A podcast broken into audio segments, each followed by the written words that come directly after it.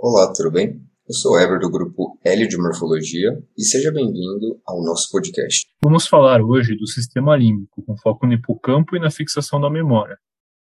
O sistema límbico é o principal mecanismo de controle da expressão visceral das emoções, da fixação e da evocação da memória. Os componentes do sistema límbico são o córtex de associação límbica, na região orbitofrontal, a formação hipocampal, corpo amidaloide, corpo estriado anterior, que é um dos núcleos do diencéfalo, tálamo, hipotálamo, epitálamo, porções de substância cinzenta periaquedutal e a formação reticular. Para falarmos do hipocampo, vamos dar um passo atrás e falar do córtex entorrinal. O córtex entorrinal recebe informações da ínsula, do lobo temporal, do pré-frontal, do orbital, do giro do símbolo e do corpo amigdaloide para depois enviar aferências ao hipocampo. Devemos perceber que essas regiões são estruturas relacionadas aos nossos órgãos dos sentidos. Depois de processadas no hipocampo, as informações saem dali por vias de referência para o fórnice, pela via conhecida como subículum, para os corpos mamilares, para o giro do símbolo e para o córtex entorrinal, dando início ao processo cíclico da formação e evocação da memória e das emoções.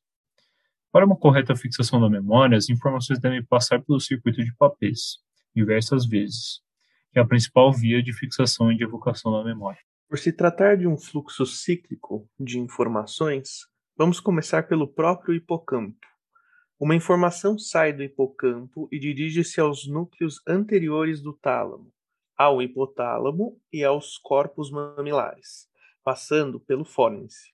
Depois, ela parte do corpo mamilar e dirige-se ao tálamo, que depois envia as informações ao giro do símbolo. Depois envia a informação para o córtex entorrinal e que finalmente leva a informação de volta ao hipocampo. Simplificadamente, esse é o circuito de papéis.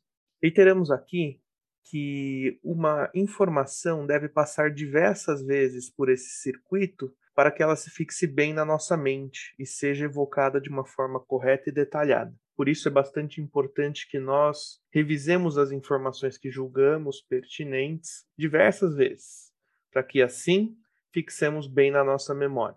Como um último detalhe, mais para uma curiosidade, damos destaque à síndrome de Korsakoff, na qual ocorre a deterioração parcial dos corpos mamilares. Tendo em mente que os corpos mamilares fazem parte do circuito de papéis, o indivíduo com essa condição não conseguiria consolidar memórias novas, mas conseguiria evocar memórias antigas. Por hoje é só, bons estudos.